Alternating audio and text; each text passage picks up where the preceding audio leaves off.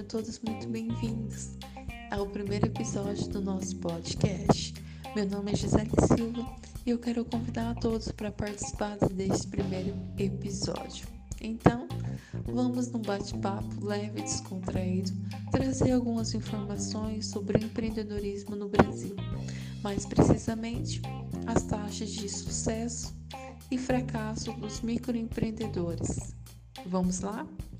Para começar esse primeiro episódio, eu trago alguns dados que, que eu consegui retirar junto ao Sebrae que trazem a importância dos microempreendedores no Brasil. Portanto, vamos começar. Os, os pequenos negócios correspondem por cerca de mais ou menos 9 milhões de micro e pequenas empresas no país. Elas representam 27% do PIB e esse número vem crescendo nos últimos anos.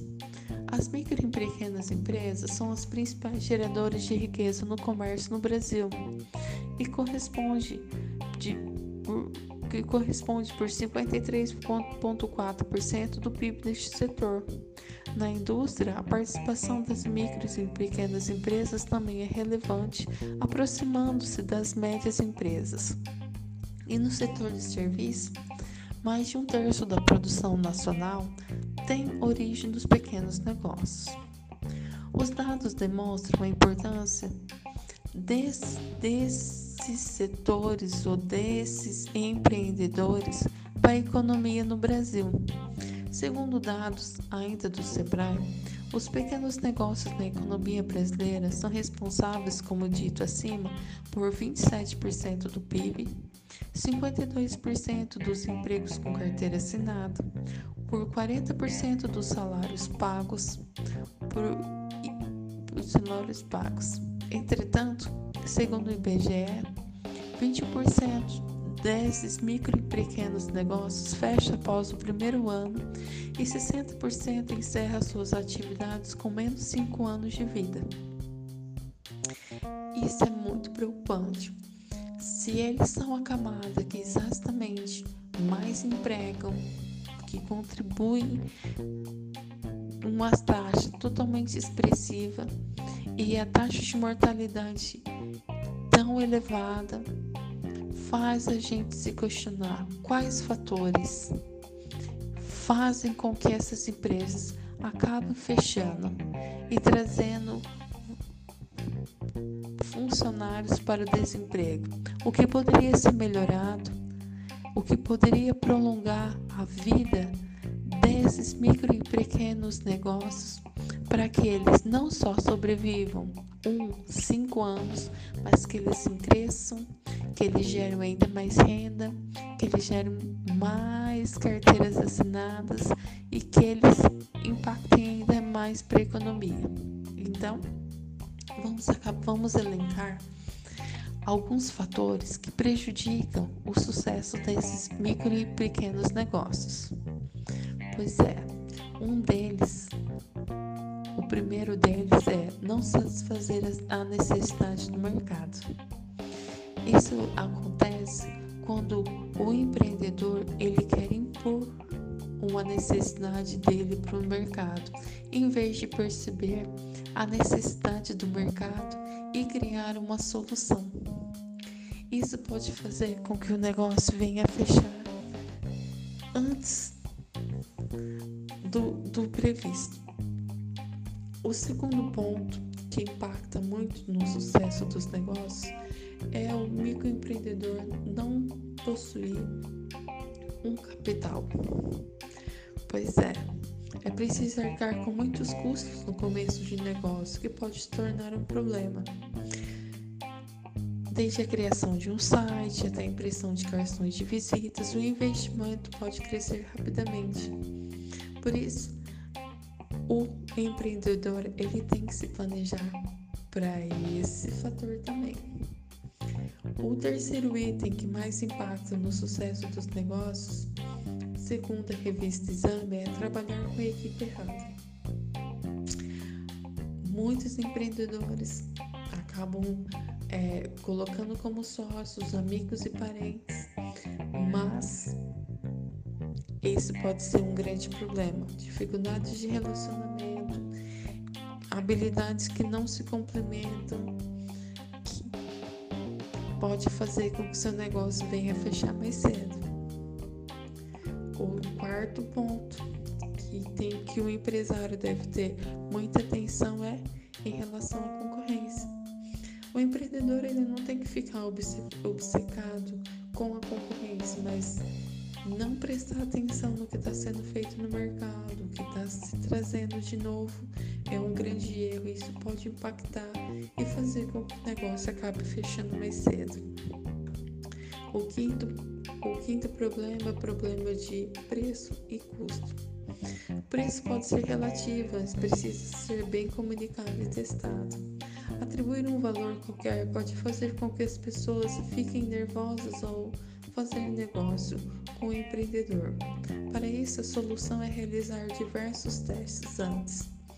Eu não posso simplesmente chegar no mercado e digitar meu preço. Eu tenho que ver quantas pessoas pagariam por aquele serviço. Portanto, a administração, o planejamento, ele é muito importante. Produtos poucos amigáveis de acaba sendo um grande problema. Até mesmo a melhor ideia pode ser confusa e manchada por uma má experiência do usuário. Se for muito difícil de usar, não será usado e o empreendedor sofrerá as consequências. Falta de um modelo de negócio bem organizado, bem estudado, marketing ruim além dos gastos iniciais com a fabricação, com a produção, o marketing é extremamente necessário. O marketing, ele entende o cliente, quais suas necessidades, quais seus desejos e, o que ele espera daquele produto. Por isso, o empreendedor tem que ter atenção a este fator e sempre manter o cliente próximo. Não pode ser apenas vender. Existe necessidade do pós-venda, do feedback, de entender o cliente, de saber o que ele precisa. Produto confuso ou inútil. Mais uma vez, a gente se esbarra no marketing, que é entender o cliente, saber quais suas necessidades, o que pode ser feito. Portanto, o cliente ele tem que ser ouvido, ele tem que ser entendido. Um outro grande fator que faz com que as pequenas, as micro e pequenas empresas fechem a porta muito cedo a dificuldade que o empreendedor tem de lidar com dinheiro. A falta de, de conhecimento financeiro no Brasil é um, é um, é um fator que, que arrasta as gerações. Então, o empreendedor ele tem que buscar conhecimento, ele tem que separar as suas finanças pessoais das finanças da empresa, fazer o seu planejamento, fazer o uso dos meios digitais, dos aplicativos, da, de, de estudo, porque a maior parte das pessoas que estão nas universidades, elas estão estudando, elas estão se, se formando para trabalhar em médias, grandes organizações que já têm excelentes profissionais e eles estão se preparando para sua concorrência para estar cada vez melhor. Muitas vezes o empreendedor ele é o único ou